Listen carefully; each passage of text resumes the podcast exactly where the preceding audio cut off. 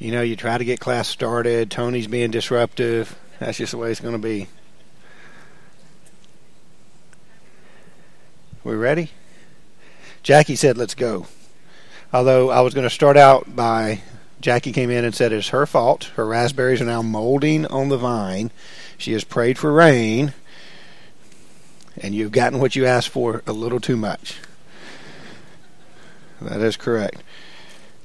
Danny was telling my daughter and son-in-law that summer finally started last week, and I was telling them it ended this week apparently. So we have a couple days coming up. So, all right, let's uh, let's open with a word of prayer. Father, we do love you, and we do thank you for your blessings and your kindness and mercy to us. We hope that we can appreciate what you give us and be good stewards of what you entrust to us. We thank you that you've given us your word and the opportunity to read and learn and spend time in your word. Please speak to us tonight through your word. Help us to learn what you would have us to learn. Uh, help our time of discussion, and that we can learn from these stories and be the type of people we need to be and learn the lessons you would have us to learn. Father, we have many on our minds that are going through difficult challenges and hardships, and we put them before you at this time, asking your blessings upon them. Lord, forgive us when we sin. In Jesus' name, amen. All right. I don't normally uh, point out visitors. I did bring someone from the base, but I won't point them out because that's embarrassing. However, I do have a visitor that I don't mind embarrassing because she's my daughter and son-in-law, and so they're here. Um, it means that I have gone from the second favorite person in the house to the fourth favorite person in the house because my daughter and son-in-law both visited. So uh, my wife is very happy that they're here. They're here all week. Um, she, uh, it is weird that my wife likes her son-in-law. It's a little unusual. The son-in-law does not like his mother-in-law, but she likes him. It's a really good, really good. All right, we're going to be in Exodus chapter 2 if you want to be turning there. Exodus chapter 2. So we took a little detour. Uh, when you study the Israelites, it can be a challenge sometimes if you spend six or eight weeks in a row on the Israelites because some of the themes and some of the messages do overlap. And so the last few weeks we detoured into uh, Jonah and then the book of Daniel. And then we'll start back with Moses and uh, continue on with some of those stories, uh, particularly the Exodus story, and um, and go through that over the next few weeks. So, Exodus chapter two is where we're going to be. All right. So, uh, as a reminder, we know that um, the Egyptians had grown. Excuse me, the Israelites had grown in Egypt Pharaoh had taken notice of how big they had gotten. And of course, what was his concern as the Israelites got bigger? Yeah, a military concern. If we go to war, we've got these people that outnumber us in our country. And they could join the enemy and they could defeat us. And so um, the Egyptians, they started being harsh on the Israelites, then they made them slaves, then they increased their workload, and they're trying to oppress them. And then finally, Pharaoh says, okay, we got to do something else. We're going to control the population. We're going to start killing all the male babies, right? Uh, we talked about the midwives and the story they had and how they played out. In the midst of all that, we see a particular person that's introduced, okay? Uh, and that's in Exodus chapter 2 and it's the birth and the story of Moses. So remember, at this time, Pharaoh has an edict. Any male son that's born, you kill him. Okay? Moses is born, and his parents decide they're not going to follow this edict. So they hide him for three months. Okay? They're hiding him, trying to protect him. Now, it's interesting when you look at Hebrews chapter 11, so the great, you know, the, the great, what we call the, hate, the, the faith hall of fame, maybe, the great chapter on faith. Hebrews chapter 11, it talks about Moses' parents hiding him. By faith, Moses, in verse 23, by faith, Moses, when he was born, was hidden for three months by his parents because they saw that the child was beautiful and they were not afraid of the king's edict. Now, that's an interesting statement. If they were not afraid of the king's edict, why did they hide him?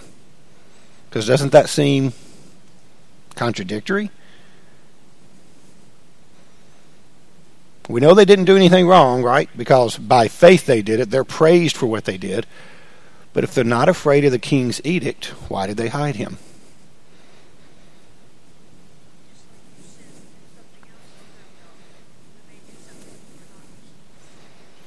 Right, and, and what was the word you used, Tony? And what did you mean by that? Wisdom is what he said. Mm-hmm.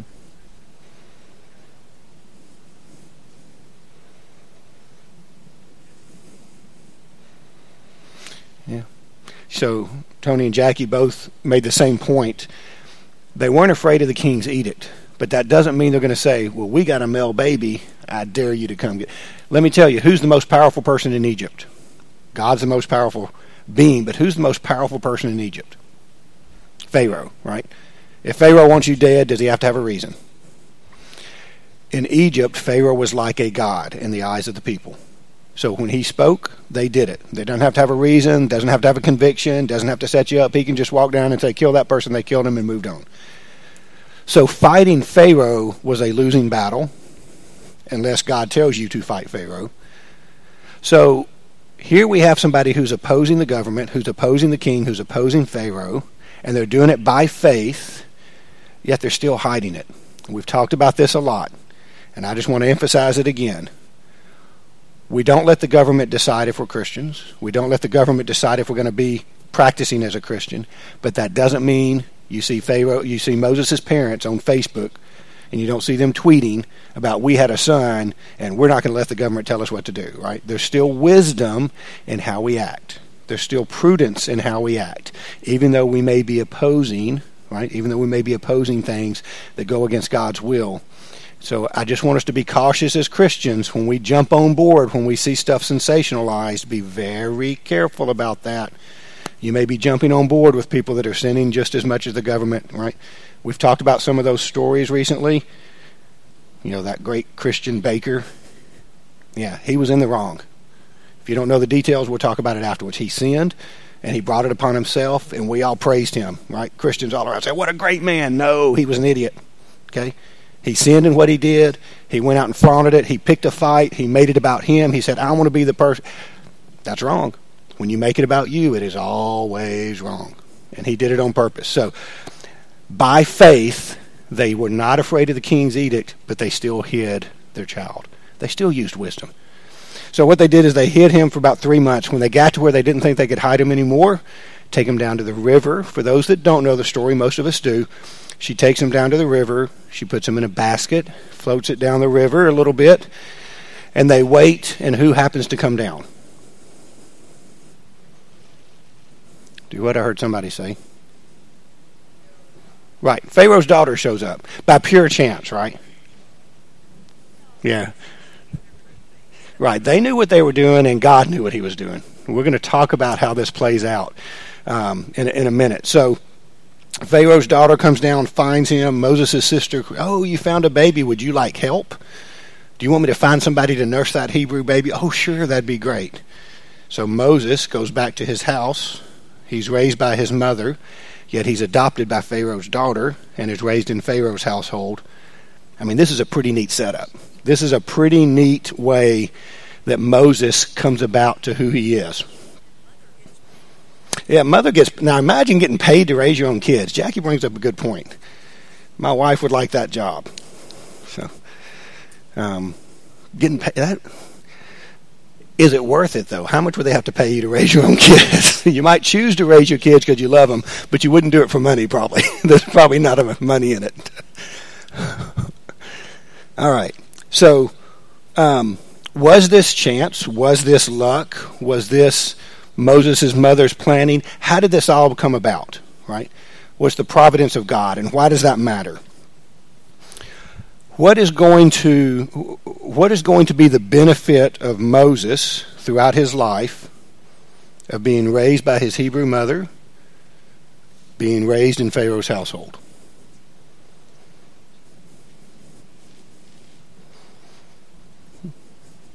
So, what's the benefit to Moses? Why did God do it this way? Why didn't he just raise Moses as a really powerful Hebrew and have him lead an army against the Egyptians? Why didn't he just raise an Egyptian to rebel against Pharaoh and let the Israelites? Why didn't he just raise a, a Pharaoh that said, you know what, we've been mean to these Israelites, we let them go? The, right, so, so Moses is going to have the best of two worlds here, right? He knows he's a Hebrew. We're going to see that later, right? He makes a choice. He understands what being an Israelite is. He knows about God. But he knows who Pharaoh is. Pharaoh knows who he is. He understands the Egyptian ways, the government, the protocol, the household, the laws. You think just anybody can walk back into Egypt and get a get an audience with Pharaoh? No. No, they can't. Now God can make it happen, but this is a man who had been raised in that palace. You think anybody would know how to get an audience and what to say and what the protocol is in front of Pharaoh? No. But this man did. See, what God was doing was God was preparing Moses as a child for what he's going to use him for 80 years later. And so the lesson is God prepares us for what we will face. Okay? God prepares us for what we will face. Now, that doesn't mean we face everything perfectly. That doesn't mean we don't make mistakes. That doesn't mean everything that happens um, God is causing. I don't mean that at all but you think about life experiences, people in your life, backgrounds, your faith experiences. So, what experiences does God put us through? Think about this in our lives. What experiences does God put us through so that we can help others? What is He preparing us for? Are we using those experiences in our life to grow, to be prepared? Or are we using them to complain and self pity? Right?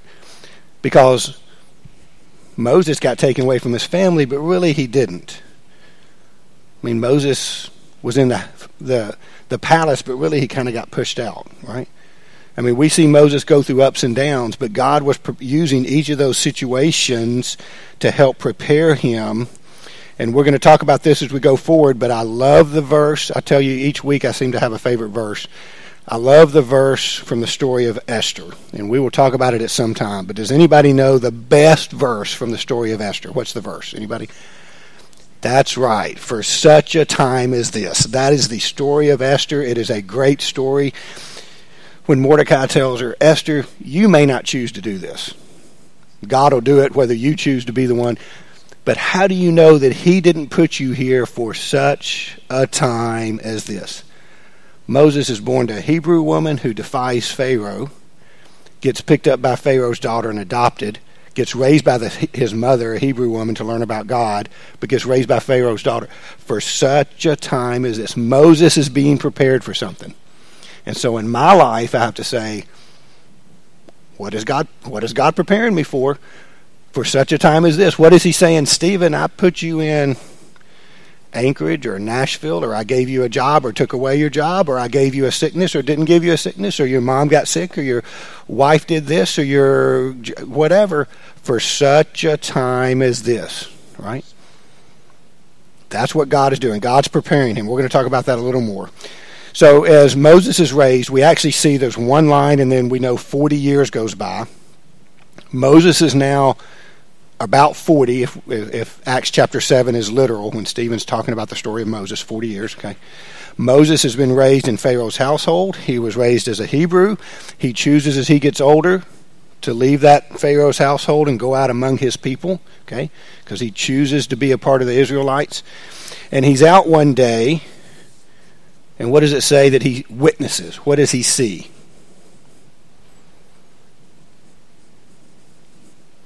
Yeah, one of his his people, not Pharaoh, right? His people, Israelites. Yeah, one of his people being beaten. So one of the Israelites are being beaten by an Egyptian. So what does he do?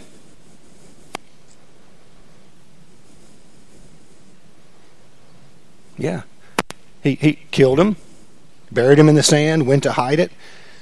And remember, this is somebody raised in Pharaoh's household, so he does have some. Uh, he's he's going to be a little bit protected, but not to kill another Egyptian especially since he's not truly an Egyptian.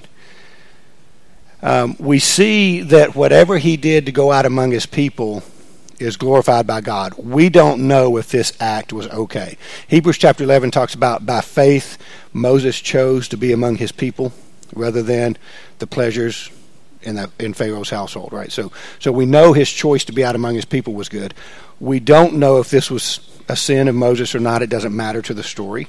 We do know that God very seldom shows us people and doesn't also show them show us their mistakes. So was he defending the Israelite? Was it justified? It doesn't matter. What we know is he could have been punished for it. So he kills this Egyptian, buries it. The next day he's out and about thinking, hey, I've gotten away with it. He sees some people arguing and he goes to intervene, and one of them says, What are you going to kill us like you did the Egyptian? Whoops. Now he has a problem. Because even though he was raised in the house of Pharaoh, Pharaoh finds out what he did and Pharaoh's ready to do something to him. Pharaoh's ready to have him killed. So now we've got Moses who's been all this preparation. Wait a minute, this isn't supposed to happen. God is preparing him for something, yet he's leaving Egypt? That's not the way this is supposed to come about. Well, it is the way it's supposed to come about. It's not the way I would have done it. Is it the way you would have done it? Why? Because we see Moses gets to 40 years old and he flees. And then he's gone for 40 years. I mean, my goodness. Why did we wait 80 years? Come on, God, that's not the right thing to do. Well, God's got his timeline. God's preparing Moses. God's preparing the Israelites. God's preparing the Egyptians. And so we're told again in Exodus chapter 2, he leaves, and we're told by faith he leaves Egypt. So again, if you go to Hebrews chapter 11, so it says, Moses is afraid of Pharaoh, but by faith he left Egypt because he wasn't afraid of Pharaoh. Gets back to the same thing we said before. Moses was being prudent. Moses was being wise. I'm leaving because Pharaoh can have me killed tomorrow, and I can't accomplish what I need to accomplish if I'm killed tomorrow. I don't know that he knows anything that God hasn't planned for him at this point, but he leaves at age 40. Okay? So what we have is. To look at uh, left left a note. Oh, what we have is Moses, who's gone through ups and downs. He's been in Pharaoh's household, he's been in his parents' household, he went out among the people. Now he's fearing for his life. And he leaves. We talked about the fact that God prepares us for what we have coming. But the lesson I want to take a step further for that is we need to make sure that those trials and experiences in life, okay, make us stronger and better prepared for the future. Okay? And that is up to us. God can put us through experiences, but if we don't take it correctly, if we don't act correctly, it doesn't mean we're going to grow or be who we need to be. Okay? So when we talked about a few weeks ago, James chapter 1, right? We should rejoice in trials. How in the world do I rejoice in trials?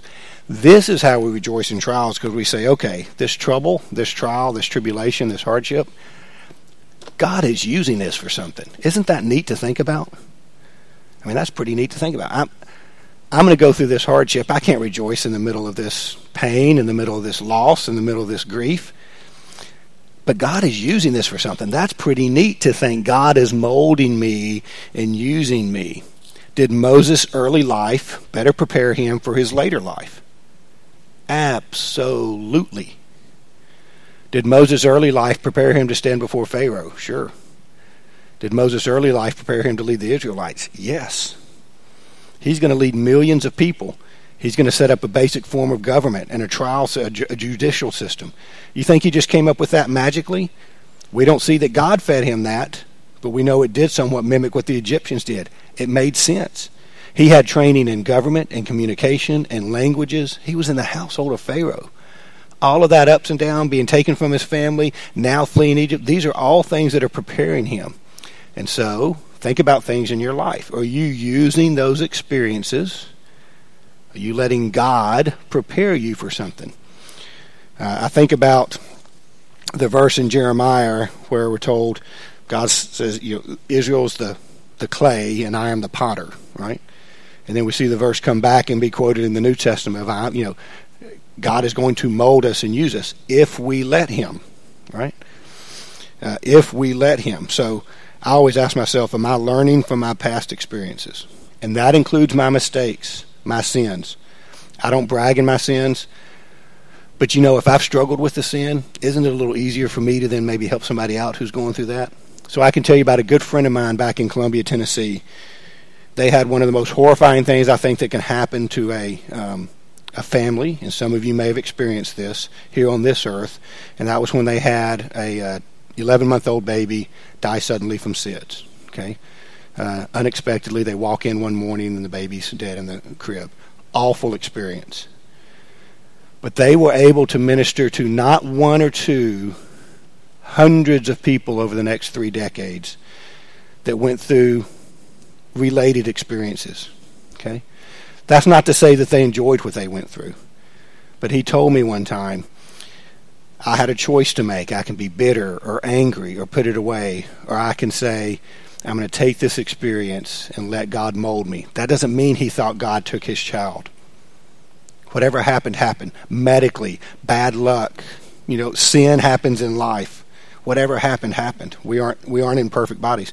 But he said, I was then going to let that experience let God mold me. And he was able to speak to people in a way that many of us can't. Many of us can't talk to someone about the loss of a baby. The pain is horrible. And I hope you've never experienced that, but I'm sure some of you have. But they were able to do that. And so they decided we're going to let God help us. What about people who have gone through a divorce, loss of a job, filed bankruptcy, right? What about people that have been betrayed? What about people who've been in jail? This is not about other people's. Sometimes it's our own mistakes, right?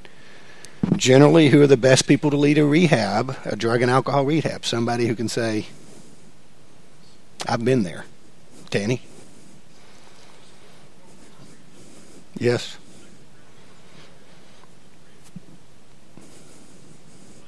No, go at it. Mm-hmm.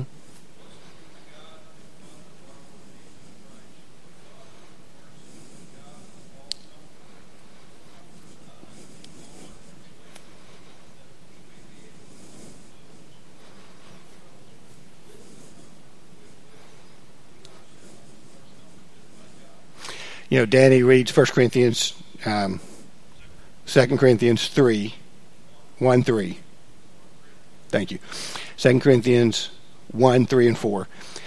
And it's saying that how blessed we are when we go through a hardship and God comforts us because that mercy and grace that God shows us, we then can comfort others in the same the same comfort that God gave us. We now know what it's like. We now know that benefit. We now have been blessed by it and we can say, let me have an opportunity to bless someone else through that. Or, or we can choose to not grow from it. We can choose to not let God mold us. We can choose to be the clay that resists the potter, right? So again, I'm not saying we want to go through hard times, but let me let me make sure we understand what the Bible says. It doesn't say endure hardships. It doesn't say survive hardships. It doesn't say make sure you make it through those trials. What are we told to we do to do in the middle of them? Rejoice. Man, that's hard. But this is why. Okay, God, I I don't know what's going on. Moses is going to be 40 more years before he comes back to Pharaoh, right? I don't know what's going on. I don't want to lose this person. I don't want to lose this job. I don't want to have these financial problems. I don't want this health risk. I don't want this punishment that I deserve or don't deserve. But that's happening. So, God, how are you going to use me? How are you going to mold me because of that? And I can either let Him do that or I can push back. And pushing back, mm, boy, that's a tough one. Romans 9:21 has the potter no right over the clay, right? God is the potter, we're the clay. All right, sorry. Oh no, we're doing good. Okay, Exodus 2.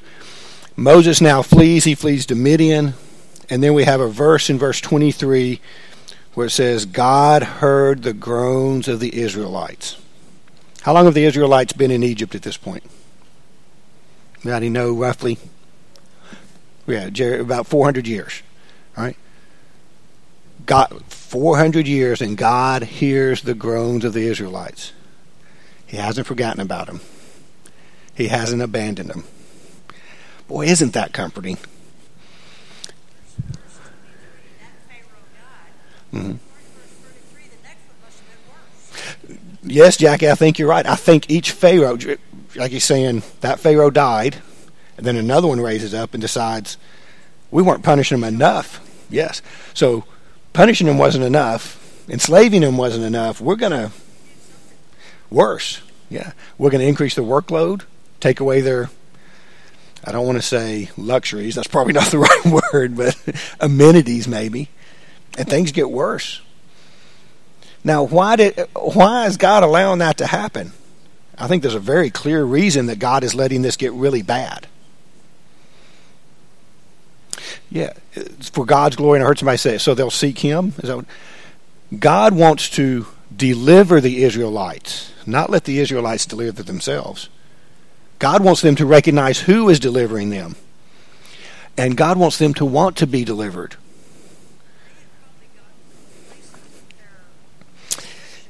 Yeah. I think you're exactly right. She said they are probably they have probably gotten complacent with their afflictions. That may not be the right word. I like that though. Complacent meaning, oh, life's kind of bad. Oh well, it's bad. We'll move on. And God's like, no, no, no, no. I don't want you just to endure it. I've got something better for you. Okay, it's going to get worse. And then at some point it got bad enough. They said, God, why are we going through this? And God's like, now you know. Egypt is not the promised land. Right? And so I remind myself of this. America is not the promised land. This earth is not the promised land. And I think sometimes we have a pretty good life. Right? What's the I've said it before, what's the old story? The preacher said, How many of you want to go to heaven? Everybody raised their hand but one and why do you don't want to go to heaven? Oh, I thought you meant tonight. right? I want to go to heaven now. Right this second. That doesn't mean I go do something stupid to myself. But this is not what the reward's about. But sometimes we have it so good. Why is it that people in other parts of the world come to Christ more easily? Because they don't long for this world. They don't they don't like what they're going through. They know that there's something better. A lot of Americans think the reward is right here. We have to remember this earth is not about the reward. It's not about, oh, man, I became a Christian because my life here on earth is great as a Christian. I think life is great as a Christian, but not because I don't suffer. It's because I know where I'm going. It's because it doesn't matter if I suffer. It doesn't matter what I go through. I've got a reward waiting on me. And that's what God's saying to the Israelites. I got something better for you, but I need you to realize I've got something better for you.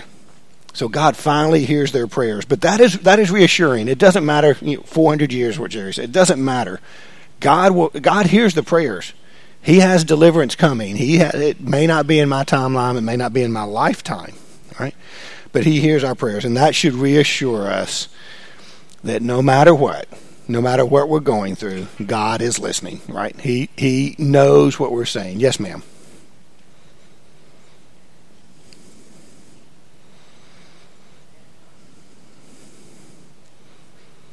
Mm-hmm.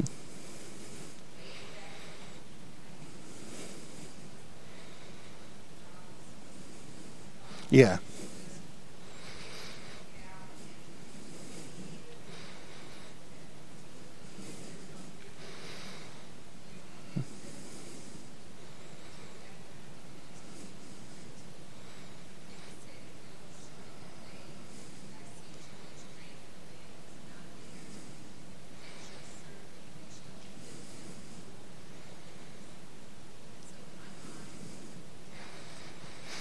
Mm-hmm. So you make a really good point.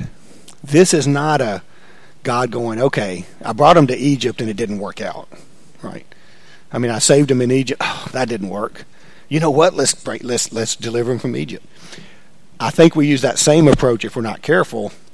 You know, the Old Testament, the law failed, so oh, God had to send Jesus. No, no, no, no, no, no, no. Let's make sure we never think that. Jesus wasn't plan B. Delivering the Israelites wasn't plan B. Oh man, this didn't work.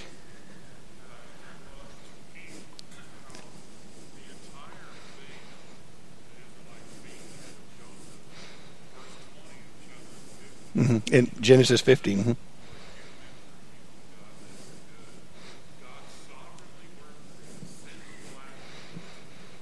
Mm-hmm. Right. Hmm.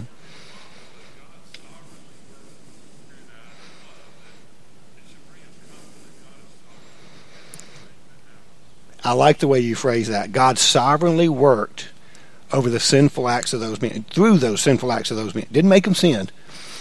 And you see God's plan, going back to Genesis 50, going back even, God had this plan, and He knew He was going to get here. Now, that doesn't mean that people didn't have their own free will through here, right? We're not saying that. He didn't create robots. But He knew where He wanted to be. It is plan A. It's always been plan A. It's always the primary plan, right? And these people sinned. Okay. And this person, Potiphar's wife sinned. You know, the, the brothers sinned. And then now this Pharaoh's bad and this Pharaoh's bad. Okay. I knew that was coming. And I've, I've got a plan for it. God is sovereign over all. And like you said, it, it comforts us to know, man, this what's going on in my life is bad. Well, God's sovereign. Yeah. And, and it might be bad please please don't think I'm minimizing bad experiences. I'm minimizing hardships or trials. And I'm not saying in the middle of you know somebody beating my leg with a hammer, I'm going to go, "Yay, you know, beat my leg. I'm I'm suffering." You know, that's that's not it. But God is sovereign, and if God is sovereign, those are not the things I dwell on. Those are not the things I let determine what I'm doing in my life. And that doesn't mean I don't cry at a funeral. That doesn't mean I don't go through hardships at a loss. Um, financial struggles, they, they still create stress. I'm not minimizing any of that. But if God is sovereign, if this is plan A, you know, hey, we got 400 years in captivity, then we're going to let you. God, God is sovereign. I saw a hand up here.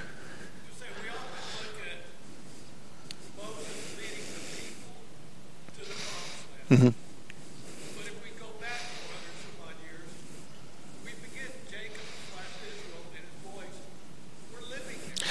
God moved them away. Yes. Mm-hmm.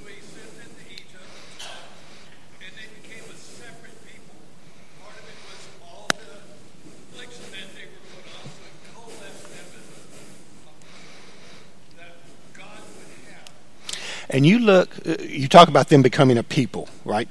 God, He brought the people away from the promised land into Egypt so that He could deliver them from Egypt back into the promised land so that they would be a nation, a people. I know you didn't say nation, but a people, right? And think about the one line we sometimes forget from that promise when he's telling Moses. When you leave Egypt, I'm going to deliver you. They don't just become a nation. What do they get when they get when they leave Egypt? Freely, without ever raising a sword. They get riches, gold, silver.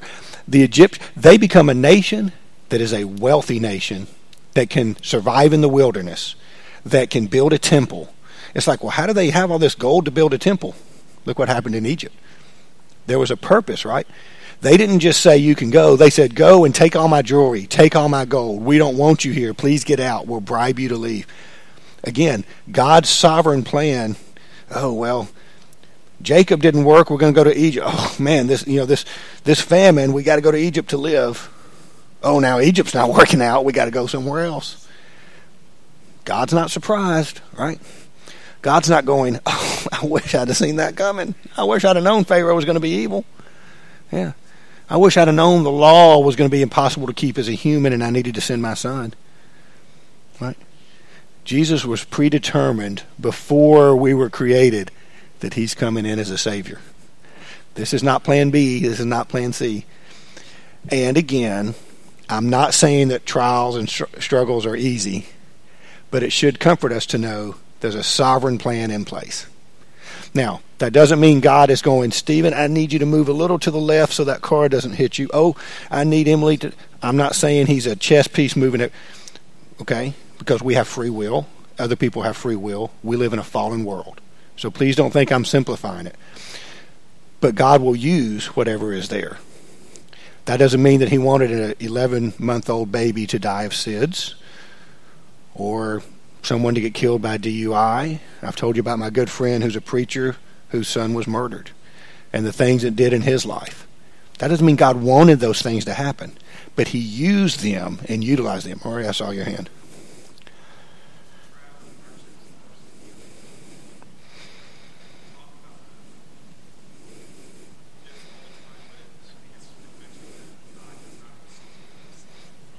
Correct. That's a good point. Mm-hmm.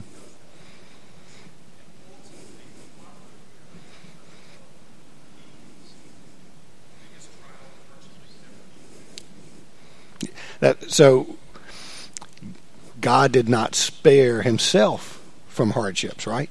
You think about what we, the pain we cause God, and you think about the story of Jesus. I don't know, I don't know that I understand when I see the term God had to turn his face away from Jesus. I don't know that I know what that means because Jesus is God, God, Jesus and the Father.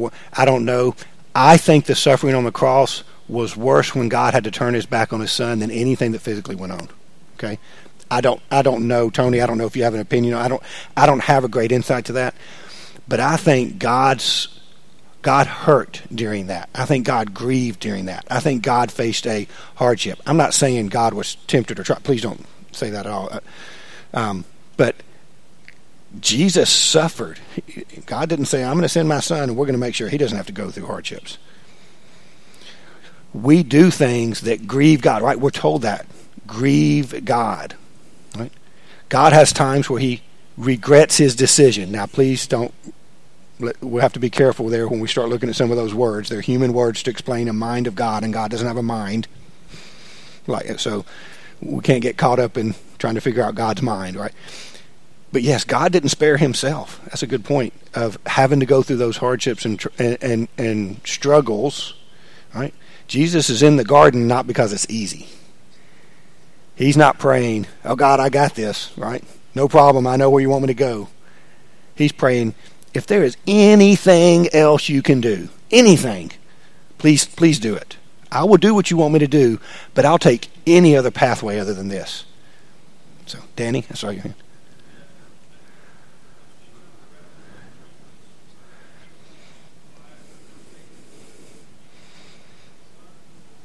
I know. Mm-hmm. Yeah, that, Hebrews 5 and verse 8 Jesus learned obedience. What does that mean? And I don't know that I have a good answer. He learned submission, and, and I'm not, I, I just don't know that I have a good answer for what that means. Because he was obedient, and I guess even though he was obedient, he learned what it meant for a human body to be obedient. I don't. Mm-hmm.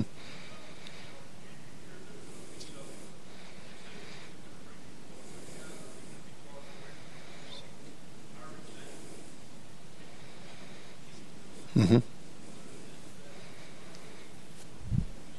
Yeah, so that, as you're saying, our example in Jesus is we learn obedience from what we suffer. We're either closer to God or we're further away.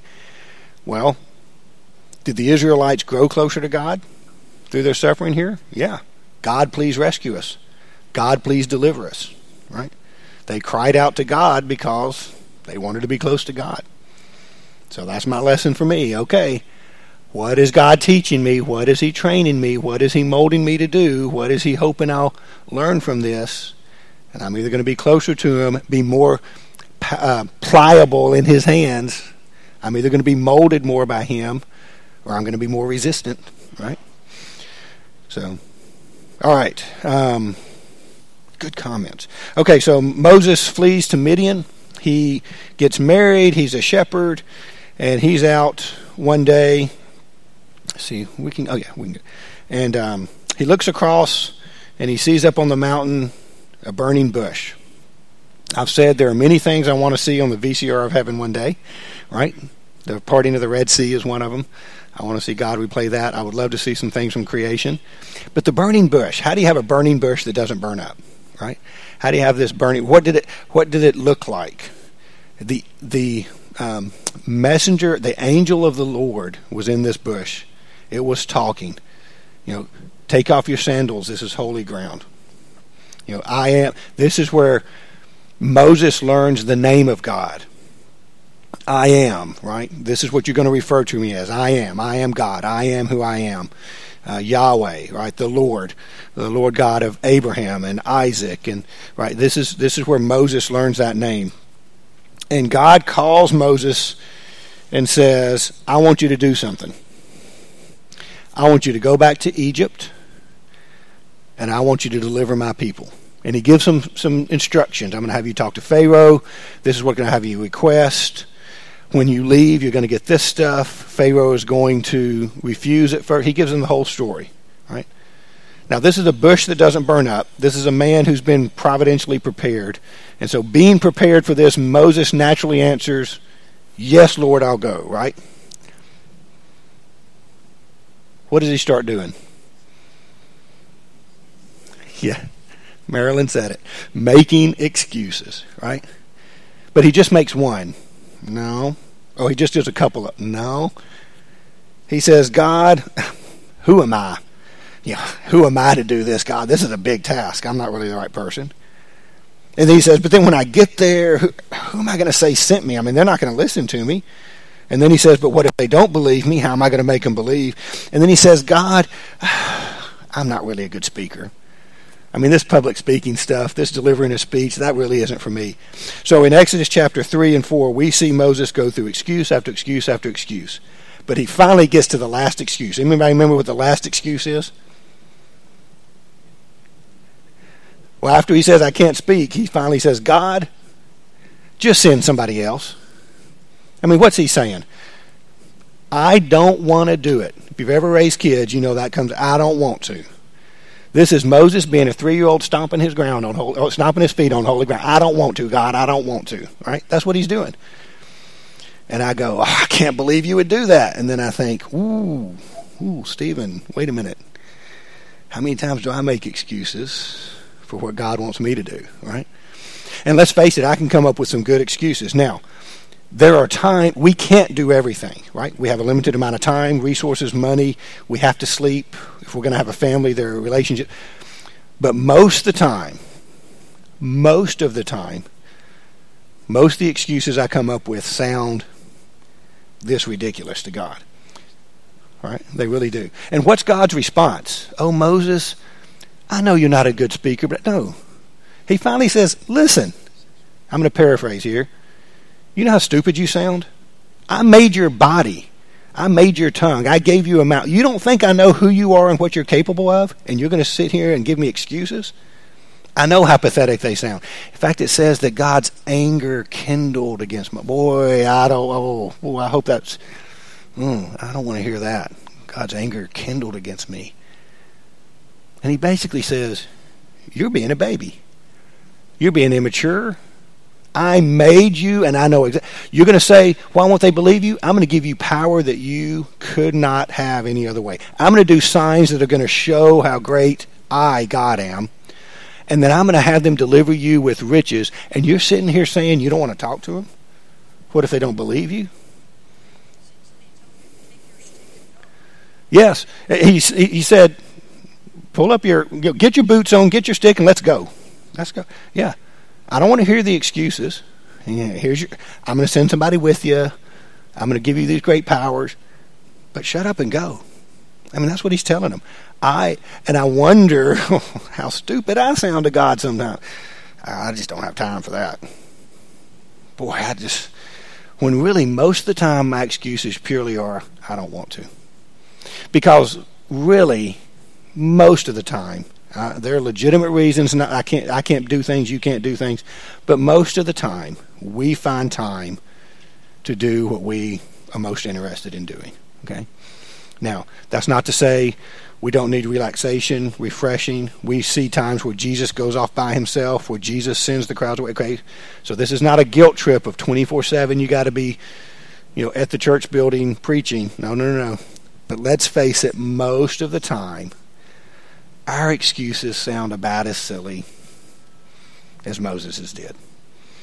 And God is looking at me going, Stephen, I gave you your mouth, your mind, your body.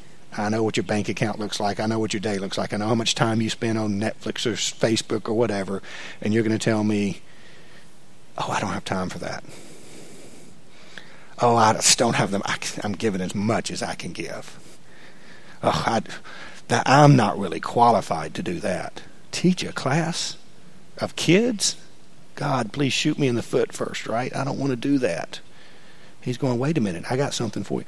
And so I wonder how often God looks at me and says, hmm, you know, my anger is kindled against you. The lesson is God doesn't need the strongest. He doesn't need the smartest. He doesn't need the richest. He doesn't need the best speaker. He doesn't need the most talented. He needs me. That's what he, he and he needs you. God is calling us in whatever situation we're in to be what he needs us to be. All right, that is a good stopping point. Uh, before Moses returns to Egypt. We'll pick up there next week. So, as a reminder, school has started back, so they are going to end the kids' things at 7:45 now okay, um, so that the kids get back in here. Because uh, I know a lot of the parents, the 8, 8, 10, 8, 15 finishing is pretty late for them. So the kids will be ready. If you have those kids, go get them, and we'll start Devo here in just a minute. Thanks, everybody.